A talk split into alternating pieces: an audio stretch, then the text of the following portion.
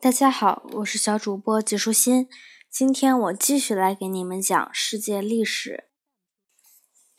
被砍了脑袋的国王，詹姆斯国王的儿子查理成了英国的下一任国王。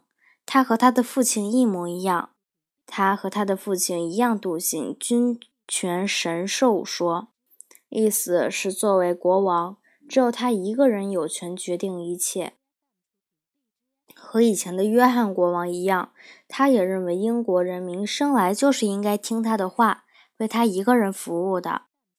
但是这一次，人们不是像对待约翰国王那样将他掳走，逼他签协议，而是选择起来斗争。当然，国王也准备好维护自己的权利而战。为此，他组织了一支军队。这支军队的领导人是领主和贵族。他们和他是一路人，在穿着打扮上，支持国王的人和反对他的人截然不同。这些贵族们留着长长的卷发，戴着宽边帽子，一根大羽毛还插在帽子上，蕾丝花边点缀在衣袖和领口上，甚至连马裤下面的翻边也缀着蕾丝。议会的军队是由普通民众组成的。他们要为争取自己的权利而战。这些人的头发剪得短短的，戴着高帽子，衣着相当朴素。一个叫做奥利弗·克伦威尔的乡村绅士训练了一批精兵良将，人们将他的部队称为“铁骑军”。两支军队的表现截然不同。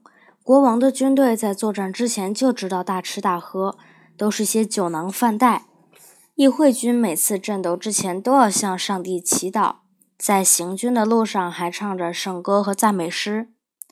在好几次战役中，国王的军队都吃了败仗，最终查理国王成了议会军的阶下囚。此时，议会中的一小撮成员将大权掌握到手中。尽管这些人无权审讯国王，但他们还是这样做了。他们以叛国罪、谋杀罪指控查理。另外还有一些令人发指的罪行，于是将他判处为死刑。一六四九年，查理在自己的伦敦的宫殿被砍了头。如今，人们都认为议会军这样对待国王是一种可耻的行为。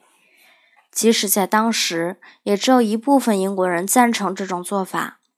其实，议会军完全可以先将查理流放。或者将他的王位夺走，而并不一定要置他于死地。在接下来的几年内，英国的统治者由议会军的总指挥奥利弗·克伦威尔担任。克伦威尔虽然外表粗犷、举止粗鲁，但是为人却相当的正直虔诚。他管理国家非常的严厉认真，能接受各种荒谬的言行。就如同一位严父一样。一次，由于那时还没有照片，他就让人给自己画像。画家为了看上去美观，故意将他脸上的猴子落下没画。克伦威尔冲他大发脾气，喊道：“我原本是什么样，就画成什么样，猴子什么的都画上。”尽管克伦威尔称自己为摄政官，实际上他就是英国的国王。克伦威尔死后，他的儿子接替他管理英国，就像国王的儿子继承王位一样。但是他儿子担负不起治国的重任，所以根本不能跟他相提并论。他虽然心地好，却没有父亲的智慧和能力，所以几个月后他就退位了。或许是奥利弗·克伦威尔治国太过严厉。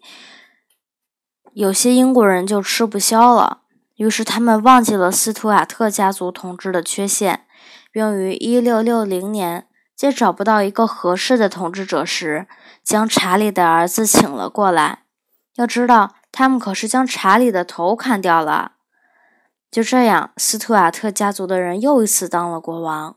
这个国王就是查理二世。